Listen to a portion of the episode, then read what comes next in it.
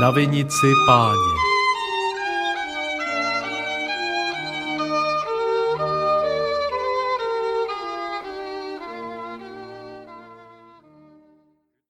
Dobrý den, vážení posluchači. Vítám vás u dalšího pokračování pořadu na Vinici páně. Dnešním pořadem vás budu provázet já, Stanislav Rudolfský, a naším hostem je velice významná osobnost, hejtman Královéhradeckého kraje, pan Jiří Štěpán. Dobrý den. Dobrý den. Pane hejtmane, já jsem velice rád, že jste si na mě udělal chvilku času. Teď pro naše posluchače tento pořad je přetáčen, je úterý 16. června a sedíme v kanceláři pana Hejtmana na Pivovarském náměstí v Hradci Králové.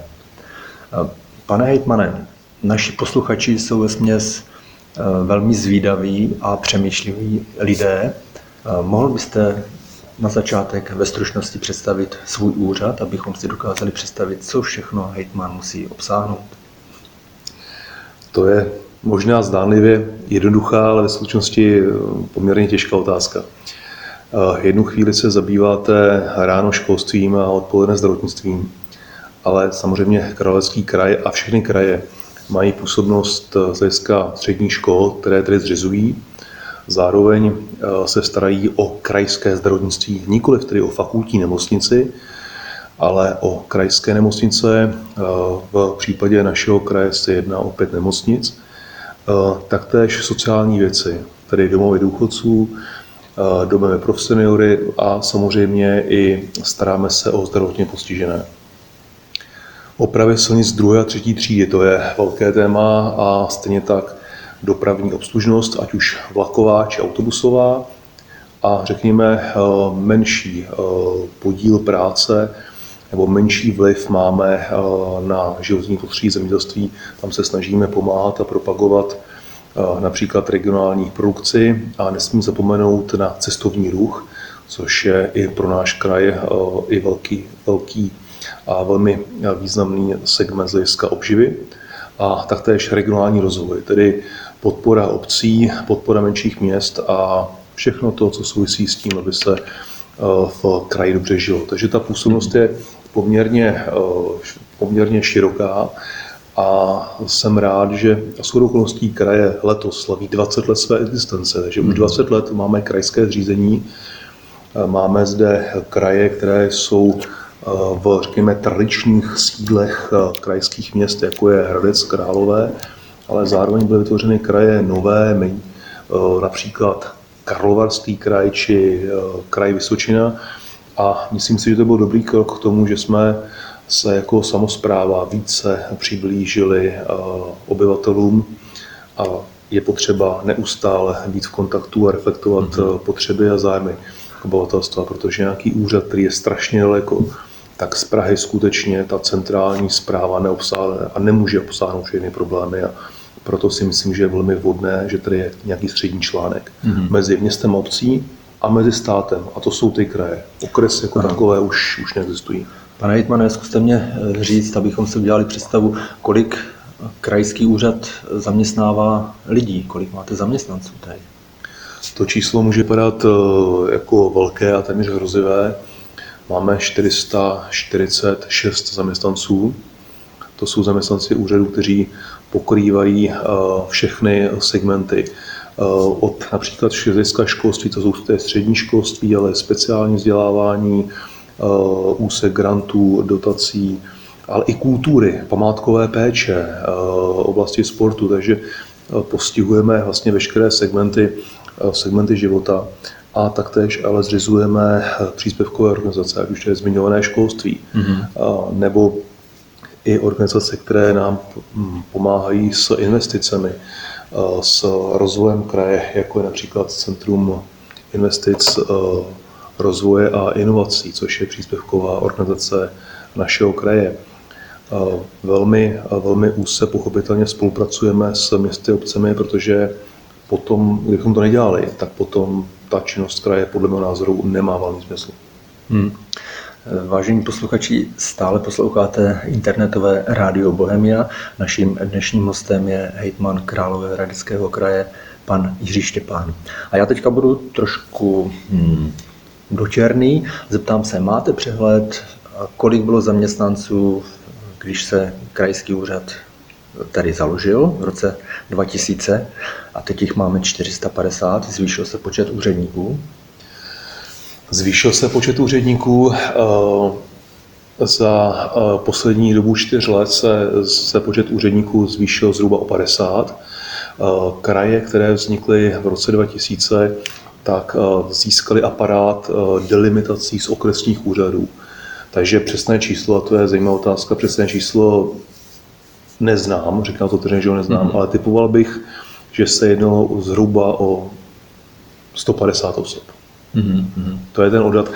Zároveň je pravda, že některá pracovní místa jsou placená například z různých grantů, ze státních či z evropských. A my, abychom eh, ten grant získali a pokud ten grant někdo spravuje, tak přestože není placen z peněz kraje a je placen z peněz Evropské unie mm. například, tak přesto musí být ve v pracovně právním vztahu a je tedy uh, kmenovým zaměstnancem kraje, přestože kraj na něj nevydává finanční prostředky. Tak a teďka, eh, jestli byste nám mohl říct v řádech, s jakým rozpočtem krajský úřad, váš Královéhradecký krajský úřad pracuje. Jsou to v řádu 100 tisíc, miliony, desítky milionů, 100 milionů, miliardy.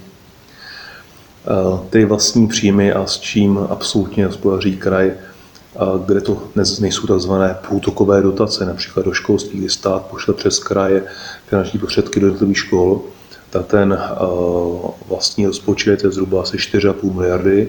Ten celkový rozpočet hospodaříme přes objemem přes 11 miliard korun, ale více než 60% jsou právě účelové, účelově vázané finance, které jdou ze státu přes kraj do těch konkrétních institucí, ať už je to školství, nebo to jsou sociální věci, mm-hmm. nebo to je případně zdravotnictví.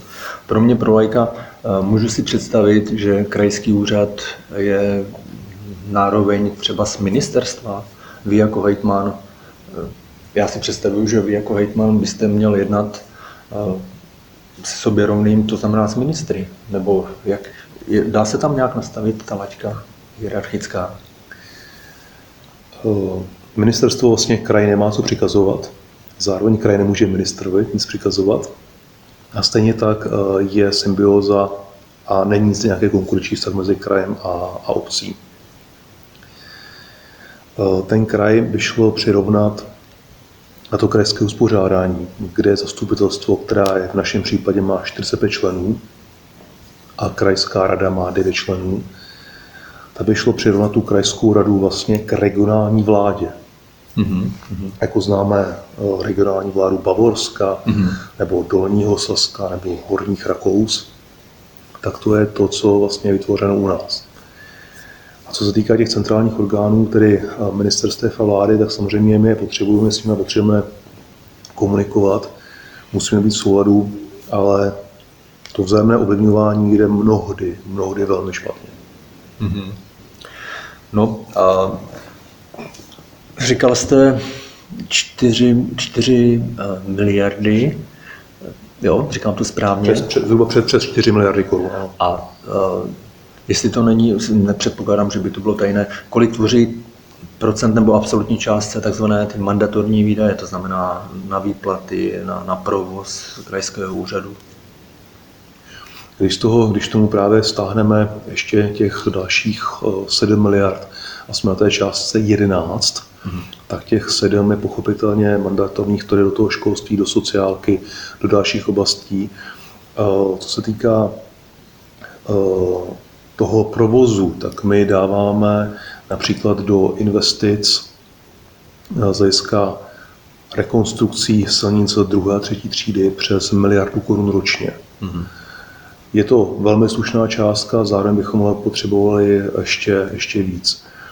Eh, my jsme za poslední dobu, a to je myslím si, že jeden z velkých úspěchů eh, této, této koalice, se dokázali za prvé zbavit bývalých závazků hmm. ve smyslu eh, půjček, které byly třeba vázány na budovu krajského úřadu a maximum investic jsme vrhli tedy do zdravotnictví, do školství a především do zdravotnictví a do přípravy investic v sociální oblasti. To znamená, celkem můžeme říct, že zhruba nějakých, řekněme, 80, 70-80% všeho, všech financí eh, jde do investic v různých oblastech, mm-hmm. bez ohledu na to, jestli to je, to, je to změněné zdravotnictví, anebo to je, nebo to je školství. Eh, co je dneska problém, že nejen tedy díky koronavirové krizi a díky tomu, že se ekonomika začala ochlazovat, tak ty příjmy jako takové budou prostě menší.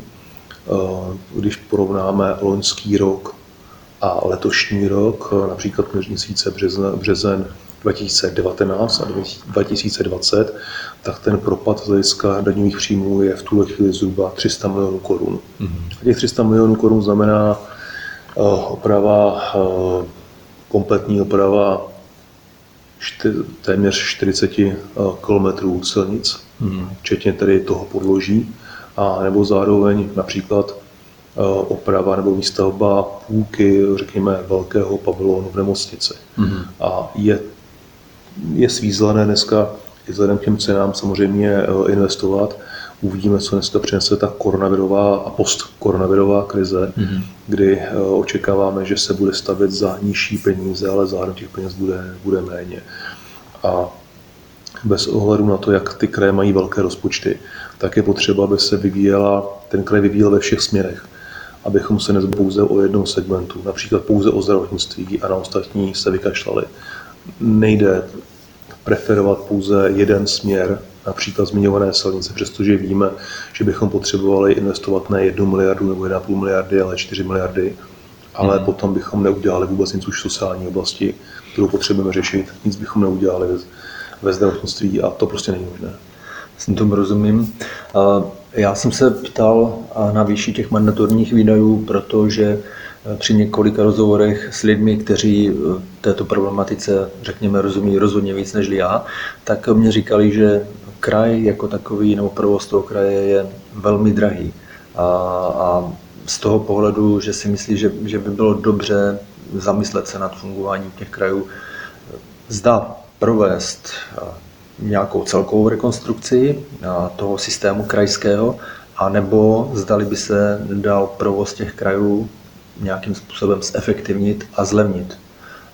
Na tohle téma jste se taky někdy eh, radili, zabývali jste se tím? Ono je samozřejmě eh, patrné, že eh, například téměř 450 úředníků není malý, malý počet. Ty kraje vznikly díky tomu, že se zrušily okresy. Když si uvědomíme, kolik úředníků bylo na okresech, a že i samozřejmě počet uh, úředníků, kteří jsou dneska na městech, na obcích, nemyslím na těch úplně nejmenších obcích, kde je neuvolněný starosta a paní účetní a klobouk dolů, že to funguje, to je neuvěřitelně práce, co neuvolnění starostové, nebo i uvolnění starostové na malých obcích dokážou. Tak dneska eh, je otázka, pokud budeme spochybňovat existenci krajů, tak čím to nahradíme? A ano, i kdyby kraje nebyly, tak eh, za mě by tedy musel být nějaký mezistupeň mezi obcí a státem. V tuhle chvíli to je kraj, v minulosti to byly okresy.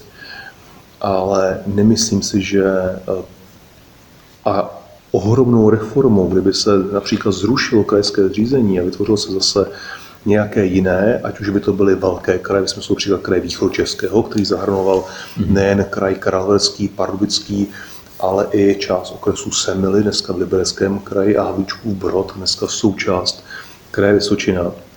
To zase tento, řekněme, moloch hmm. bude z jednoho místa řešit uh, území uh, čítající například v našem případě téměř milion obyvatel a to mi zase přijde jako velmi nepružné.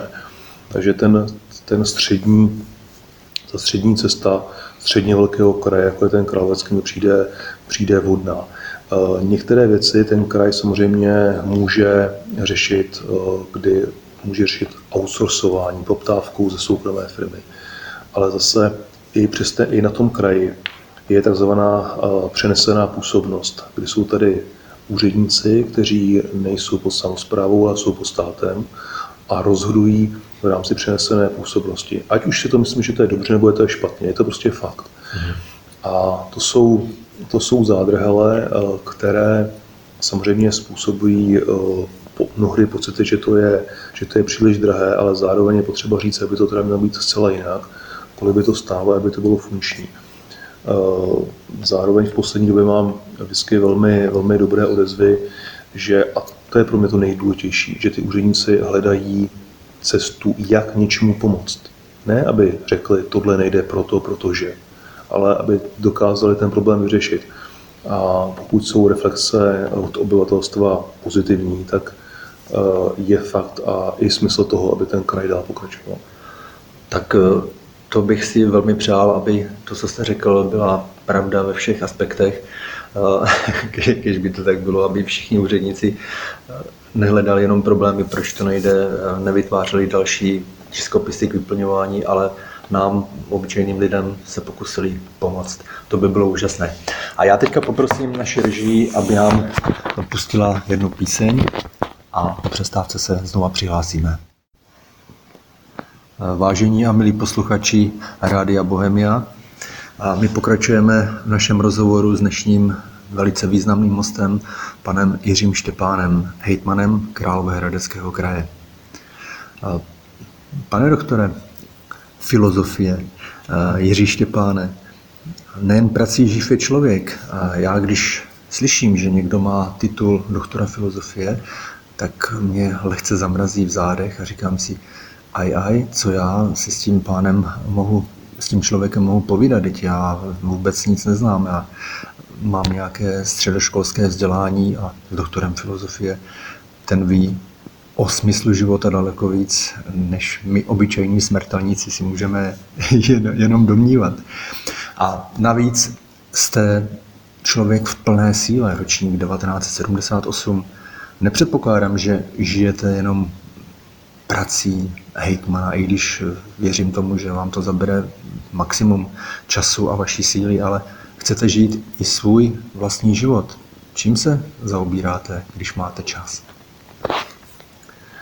Ehm, ještě k tomu titulu, jak jste a tomu, já si myslím, že jako nějaké formální vzdělání je jedna věc a není možné posuzovat člověka, jestli má nějaký titul za jménem a před jménem a proto by měl být lepší být, než ten, kdo to nemá. Je to pouze a u mnoho lidí je titul pouhou, for, pouhou formalitou a vůbec to neznamená, že ten člověk je lepší nebo horší než někdo jiný. Takže eh, to o tom určitě není, ale z hlediska, z hlediska toho, co já dělám a i proto teda posledně jsem všel a, a studoval historii, taky dneska stále ještě učím na Hradecké univerzitě, na Univerzitě Hradec Králové, na Filozofické fakultě, kde učím dějiny 20. století, ale už skutečně na velmi malý úvazek a kde v těch seminářích a přednáškách jsou studenti nejen učitelských oborů, ale například i studenti archivnictví, historie a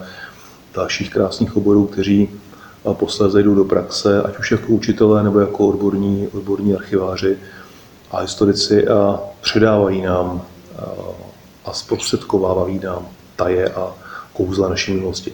No a Není to jenom samozřejmě o práci, ta práce, pokud se daří, tak člověka těší, jaka, jako jakákoliv práce, je to práce na kraji nebo na městě, nebo kdekoliv, je to úplně jedno, podle mého názoru. A stejně tak, jako když eh, jsme eh, minulý týden jsme seděli na státnicích, na státních závěrečných zkouškách a ti studenti, které, které já jsem učil, tak splnili zkoušky a pokračovali dále a tak to bylo jako velmi hřejivý moment, že říkáte si, ta práce má smysl.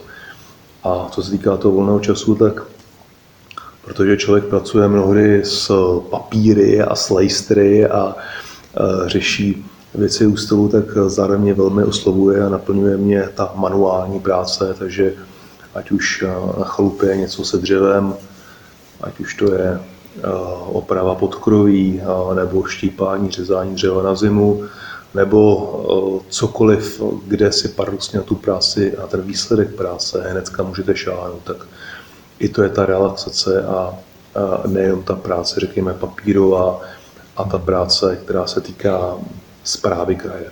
Hmm. Já se přiznám, že jako spousta mých spoluobčanů mám trošku takový odstup před eh, tou vyšší politikou. Jsou s tím spojená mnohdy taková neúplně příjemná prožívání, různé kauzy. Vy na mě děláte dojem velice slušného člověka, jsem o tom přesvědčen. Hm, jak to máte hodně těžké, protože ve své práci hejtmana se potkáváte určitě eh, s ministry, s různými lidmi, s vysokými biznismeny, podnikateli. Je na vás určitě ze všech stran vyvíjen velký tlak. Jak to všechno se dá zvládnout? Je pravda, že některá jednání vám neudělají radost, ani nemohou udělat radost, protože jsou ta témata, která řešíte, mnohdy neřešitelná. Eh, tématika nebo téma, jak zvýšit počty kilometrů silnic, které opravíte, když na to máte pořád stejné peníze, je vlastně neřešitelné téma, která tam žádné východisko není.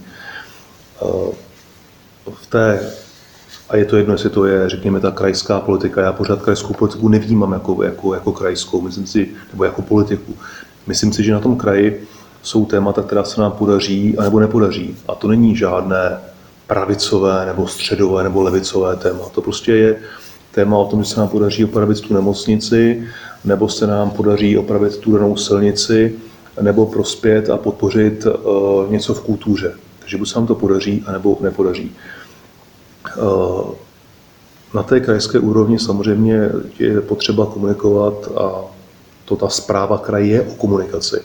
Komunikovat s lidma a eh, je také pravda, že občas ten partner na druhé straně není tak jak si vaší krevní skupiny nebo, nebo stejně naladěn a prosazuje úplně něco jiného, i třeba jinými metodami. A takové ty špinavosti, které občas známe asi z Prahy nebo z té nejvyšší politiky, tak za prvé v té krajské podle mého názoru nemají místo. A za druhé můžu skutečně říct, že těch jako neblahých pocitů nebo neblahých momentů jsem zatím naštěstí zažil poměrně málo.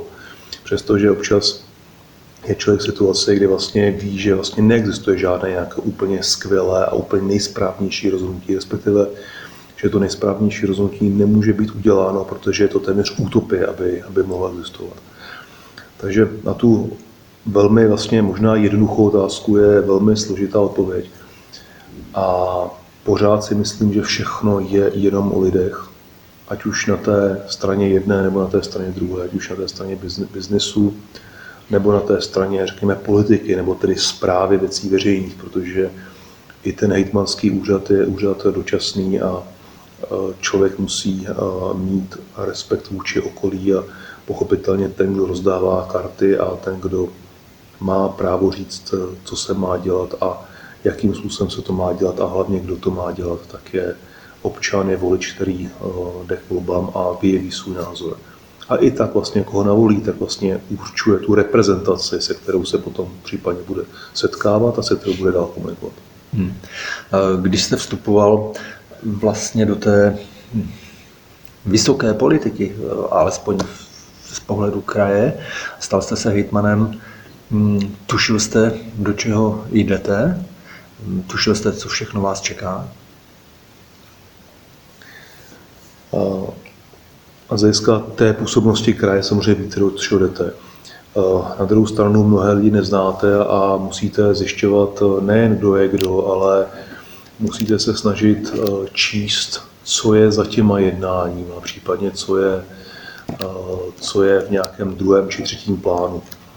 A je to pochopitelně i o zkušenostech, kdy dneska musím pochopitelně říct, že těch zkušeností před těma čtyřma lety bylo méně než je, než je dnes, to je, to je jasné. Zároveň ty čtyři roky jsou na jednu stranu vlastně strašně krátké, protože jsem si říkal před, před čtyřma lety tak a za čtyři roky se udělá spoustu práce spousta práce se udělalo, ale zároveň zase některá se nedokončila a ta tématika, nebo ta témata zase eh, přibývají. A jako podle mě v jakékoliv jako lidské činnosti, ať je to ať je to činnost na obci nebo na kraji nebo vlastně kdekoliv, ať člověk působí jako učitel či, či v jiné profesi, tak se vlastně pořád učí a jde pouze podle mého názoru o to, aby k tomu přistupoval s patřičným respektem a zároveň s pokorou, protože i ta krajská politika je pouze o lidech a o tom, jakým způsobem ukazujeme chování vůči, vůči vnějšku. A vnějšek, vnějšek je vlastně, vlastně všechno, všechno okolo. A myslím si, že to politika se má dělat, pokud to vnímáme jako politiku. Jako politika neokázala, jako politika, řekněme, civilní mm-hmm. a lidsky normální. Ten hejtman není lepší člověk, anebo není horší člověk, než kdokoliv, koho můžeme potkat v té či mm-hmm. Mm-hmm. A po těch čtyřech letech nezhořkla vám ta práce. Teď na podzim vlastně v říjnu, jestli se nepletu, budou další volby. Máte v sobě ještě tu vnitřní sílu pokračovat v dál té cestě a ucházet se o hlasy voličů? Právě v tom, co jsem čem, nebo a co vnímám jako, jako potřebné, tu, řekněme, politiku dělat normálně, dělat, dělat i civilně, tak v tom si myslím, že, že je síla a zároveň, a to je i ten vlastně důvod, proč Eh, budu velmi rád a budu se ucházet o, o podporu veřejnosti. A veřejnost zhodnotí to, zda jsem to a jsme to dělali dobře, nebo za to má dělat někdo jiný. A myslím si, že za ty čtyři roky, a v tom je třeba i, i ten důvod, proč si říkám, že to smysl má a že by bylo vhodné v těch projektech pokračovat, tak pokračovat a dokončit uh, záležitosti, které jsou mnohdy třeba velmi, velmi obyčejné, nebo vnímáme jako obyčejné, ale když je o ty věci přijdeme, tak zjistíme, že to není obyčejné.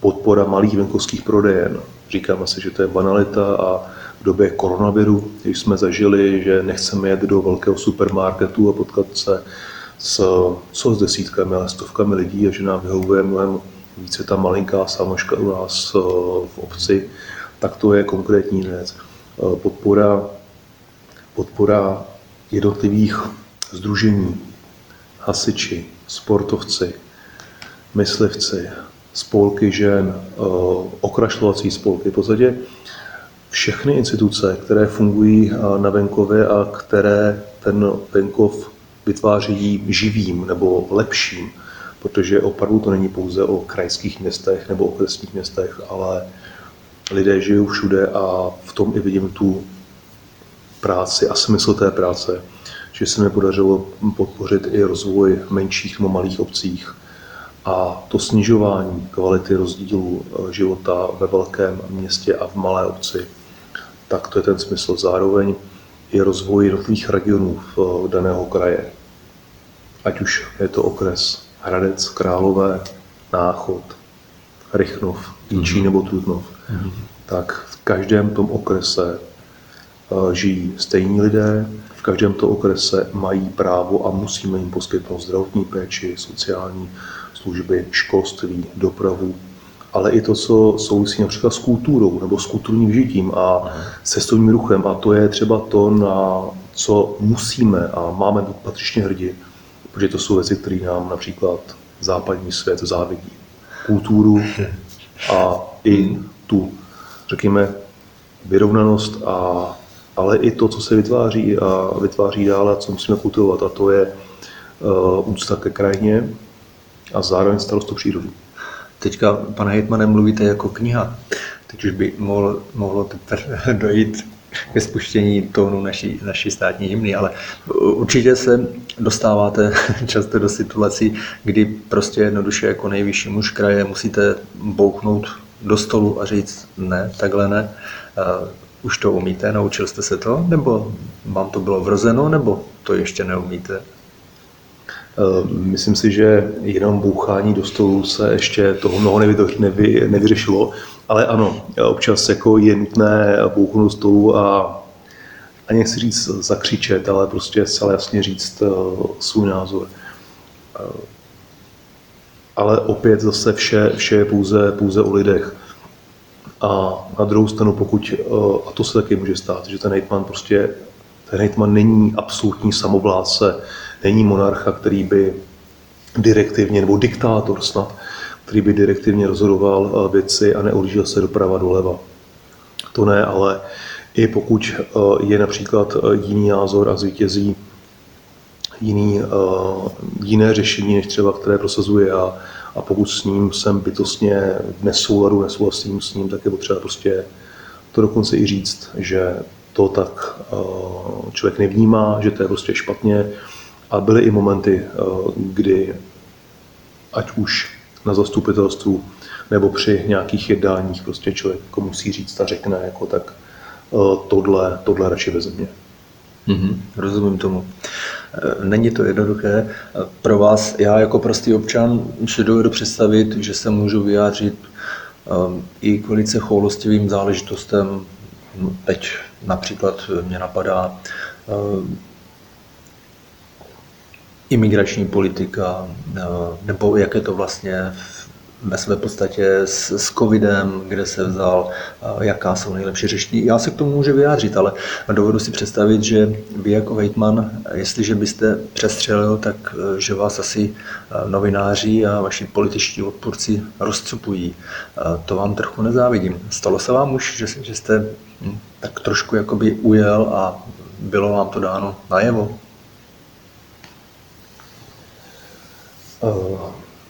Spíš mám občas, eh, občas pocit, že ta funkce hejtmana je vnímána, a není tomu tak, vnímána jako opravdu, eh, že máte téměř neomezenou moc a vlastně všechno můžete ovlivnit, ale ono tak prostě není. Zákonné postupy a zákonné normy prostě nemůžete překročit a ani to neuděláte. Eh, některé věci se samozřejmě i v té koalici komunikují nebo zastupitelstvu komunikují, komunikují složitě, ať už to byla třeba otázka, otázka školství.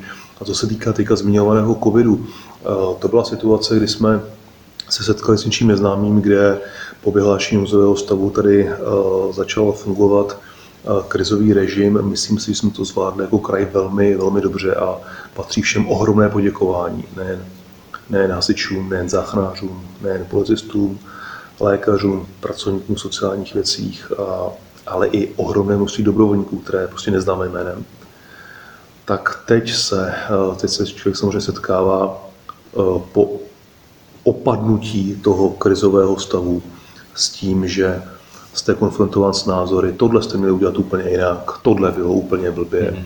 a tak dále, tak se člověk říká, no tak po bitvě každý generál, jak se, jak se s oblevou u nás říká, ale v té době na to člověk pohlížel prostě jinak. A teď neříkám, že jsme udělali nějaké, nějaké chyby, myslím si, že jsme to zvládli tak nejlépe, jak jsme mohli a s tím nejlepším vědomím a svědomím. Ale zase si ani nemyslím, a to, čeho jsme svědky, e, že by veřejná zpráva měla vnímat média jako, jako nepřítele, jako ďábla, který prostě někde něco píše. Je určitě vyjádření na adresu médií, na adresu některých novinářů, některými politiky jsou velmi příkrá, myslím si, že ničemu nepomůží, nepomůžou a akorát vlastně tu společnost rozdělují a eskalují.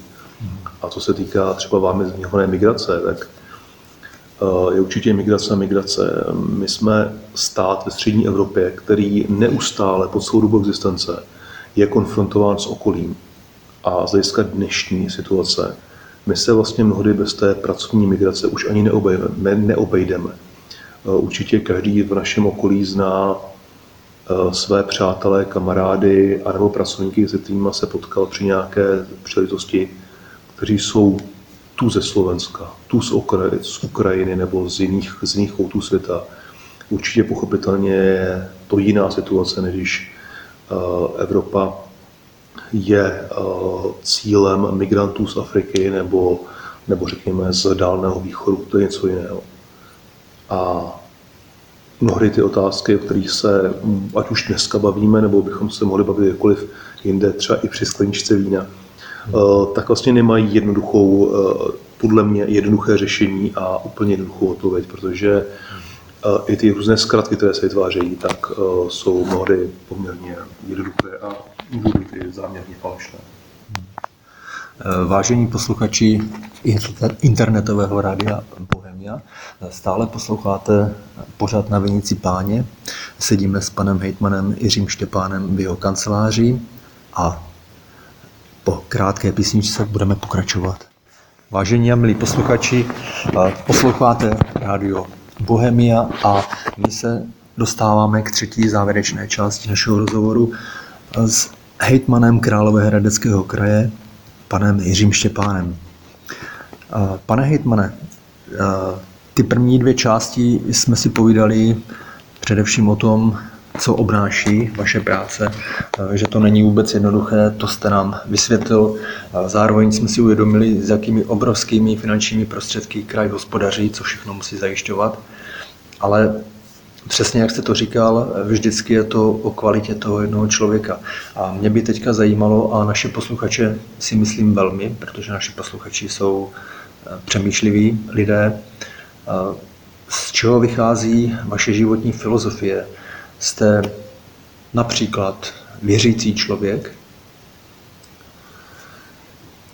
Věřící člověk v tom náboženském slova smyslu nejsem, ale nevylučuju, že někde něco není a že některé kroky třeba nejsou předem dané. A je pravda, že jsem taky vnímal některé, některé okamžiky, které se mi udály jako, řekněme, okamžiky možná až jako nesmyslné nebo nemající potom nějakou jako logickou návaznost a za několik let se ukázaly, že třeba i ty domělá příkoří, která se tehdy stala, takže vlastně měla smysl a člověka posune kam dál. Takže je to vlastně nějakém osobním, osobním pocitu a, a snaze vytvářet a dělat něco, co má hlavu a. Hmm. Kam chodíte načerpat síly? Někdo potřebuje přírodu, někdo klid rodiny, někdo návštěvu kostela. Jak je to u vás? Je to asi, je to asi příroda, nebo je to příroda a zároveň je při těch různých setkáváních, protože nejsou to jenom oficiální setkání a jednání o tom, jestli opravíte tam tu silnici nebo ten chodník, ale jsou to i, i obyčejná, řekněme, fúzovka, obyčejná setkání eh, na, řekněme, vesnických akcích, kdy si člověk jako úplně obyčejně lidsky, ať už u piva nebo u něčeho jiného, popovídá s lidmi. A pokud cítíte, a já to cítím, že je nějaké obecné ovzduší, ovzduší, že se něco vytváří dobře, tak vám to dá zároveň i celé jasnou podporu a, a nějaký smysl dalšího konání. Takže i to, co lidé ocení, pochopitelně, pokud vám to řeknou, že je něco dobře, tak to je dobrý impuls tomu v tom pokračovat a, a dělat něco dalšího, co má smysl, co je potřebné a co je pro lidi. A je, je ale i pravda, že občas eh, po těch jednáních a po těch různých akcích člověk je třeba nejradši jako téměř sám se sebou a ideálně, aby nemusel mluvit. Ale to je eh, ta práce, ta práce vlastně učitele a ta práce, eh, kterou dneska zastávám, tak je svým způsobem dost, dost podobná. Je to o lidech, je to o komunikaci a je to i o vysvětlování něčeho. Hmm. Já myslím, že to máme asi všichni. Vy jste to řekl správně. Pro vás je svým způsobem nabíjející, když se potkáte s lidmi, nejlépe s lidmi té, vaše, ty, ty vaší krevní, krevní skupiny a tam člověk zjišťuje, že není na světě sám, že stojí za to v tom našem, řekněme někdy slzavém údolí, v potu tváři své bojovat o svůj chléb ve zdejší. Jaký je váš názor na vědy starých mistrů, například alchymie, astrologie? Zajímal jste se o to někdy, nebo myslíte si, že na to může být zrnka pravdy? Určitě to může být nejen asi zrnka pravdy, možná, možná i dvě. Určitě z našeho kraje je tady velmi zajímavá, významná osobnost, historická osobnost, eh, která si nechala dělat horoskop od Johana Keplera. A to hrabě admirál Balckého, Balckého moře. A to byl Albrecht z Waldsteina. Jehož osud teda byl psán ve hvězdách možná každého, každého z nás čeká, jistě čeká nějaký osud a, ať myslím si, že i tyhle vědy mohou a, a vlastně pomáhají. Pomáhají, pomáhají člověku nejen, že si, si, si utříbí myšlenky a možná se víc zakotví, ve smyslu toho, že ví, odkud přichází, kam jde, ale že i vlastně pozná nějaký třeba hlubší smysl toho konání, které právě dělá a uvědomí si vlastně, že to, co dělá, vlastně má, má vlastně nějakou, nějakou, nějaký smysl a že eh, na tom světě zároveň jaksi nejsme úplně individuálně, nejsme osamocení, ale jsme v nějakých, nějakých společenstev, společenstvech, ať už to je, ať už to je to nejmenší společenství rodina, nebo to větší společenství, nějaká komunita nebo přátelé, prostě nějaká skupina lidí, kterou my ovlivňujeme a ona velmi intenzivně ovlivňuje nás. A všichni se snaží v minulosti, v současnosti nahlédnout do budoucnosti. Takže uh, tyto, tyto vědy uh, určitě mají své místo na Zemi. Hmm. Máte pravdu a já si myslím, že teďka dochází tak trošku k renesanci těchto utajených nebo tajemných věd.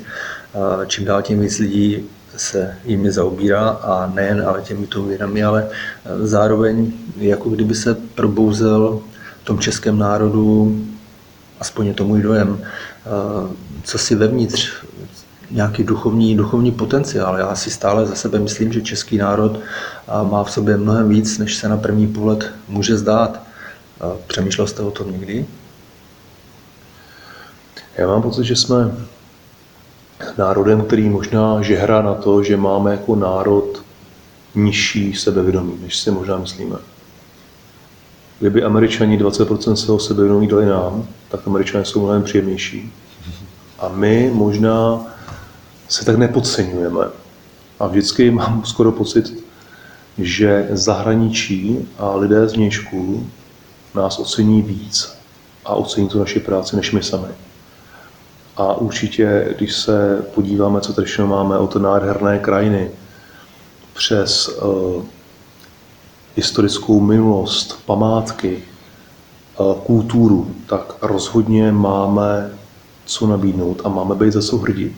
A myslím si, že potřebujeme být hrdí, být hrdí eh, na to, že jsme Češi ne v době vítězství v hokeji nebo ve fotbale nebo při nějaké významné sportovní události, ale měli, by být, měli bychom být hrdí i ne na ten národ jako takový, ale i na, tu, na to místo, na tu obec, kde se třeba pohybujeme, kde žijeme, kde se nám se podařilo.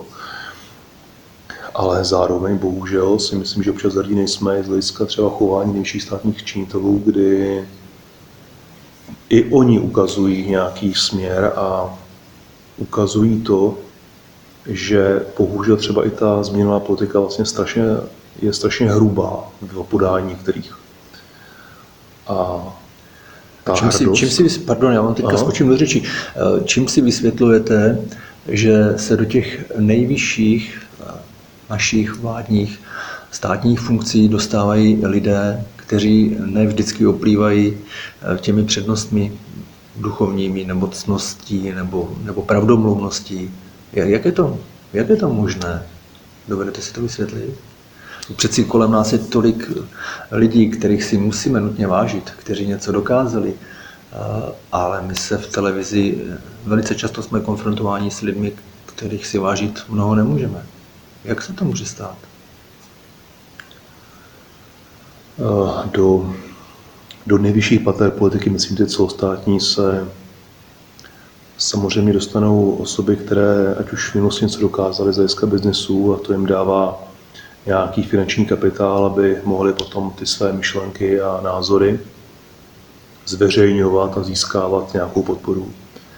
Ale zároveň to jsou mnohé lidé, kteří o sobě absolutně nepochybují. Nepochybují o tom, že to, co dělají, je 100% správně ale můj osobní názor je to, že i v té politice bychom měli alespoň trochu pochybovat o tom, zda to, co děláme, děláme úplně správně, zda bychom to neměli dělat trochu jinak, lépe a zároveň ale abychom naslouchali i názorům ostatních, který nás třeba vrátí, vrátí na zem, ukážou jiný úhel pohledu na tu danou věc. Mm. A my si vlastně v tu chvíli říkáme, no tak to, co jsem si celou dobu myslel, tak um, ano, vnímal jsem to v úhlu pohledu a s informacemi, které jsem měl a najednou ten svůj názor musím, musím poupravit.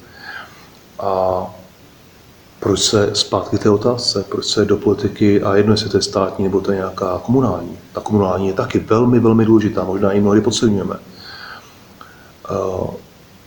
Co je důležité, aby se o tu zprávu věcí, věcí, věcí veřejných, aby se lidé zajímali, aby chtěli ji vlastně ovlivňovat. A ono to není jenom o velkých akcích typu postavíme nemocnici, ale i o fúzovkách menších, drobnějších věcích v, v tom daném komunále. A je to i o tom, že se vlastně vytváří nějaká občanská společnost, že lidé se zajímají o přírodu a chtějí ji chránit a dávají najevo svůj názor. A čím víc budou lidé aktivní a budou mít svůj názor na něco, tak je větší šance, že v té nejvyšší centrální politice nebudou lidé, kterých si nevážíme. Hmm. Já bych na závěr ještě si dovolil přidat svoji osobní zkušenost, která potvrzuje svým způsobem vaše slova. Před dvěma lety v komunální politice jsem na poput své ženy, a to moudří muži samozřejmě vědí, protože my muži bychom bez našich žen nebyli vůbec ničím, nebo polovičními tvory. Na poput své ženy jsem se pokusil vstoupit do komunální politiky. Samozřejmě s určitým takovým, jak to nazvat, ne úplně přesvědčením, že se mě povede vůbec sehnat kandidátku těch mých přátel, které oslovím a vstoupíme do... Co mě neuvěřitelným způsobem překvapilo, jak když jsme se sešli, hovořili jsme, a jak všichni mají zájem o to své město, o to své okolí, o své blízké, o všechny obyvatele toho kterého města. Jenom jsme se nějakým způsobem zapouzřili a nechceme vystrkovat rušky, nechceme si pálit prsty, bojíme se ovlivňovat to své okolí. Ale řekl to správně, jestliže se e, probudíme a bude silná občanská společnost, tak je to, myslím, ta správná cesta k tomu, abychom dokázali změnit i ty věci největší na té nejvyšší naší státní úrovni. Pane Hitmane, já vám pro dnešek velmi děkuji za váš čas, za tento krásný rozhovor a našim posluchačům na rádiu Bohemia eh, přeji dobrý večer. Moc děkuji za krásný přímý rozhovor, zároveň za velmi těžké otázky mnohdy. A rád bych popřál posluchačům krásný večer a někdy případně to s naslyšenou.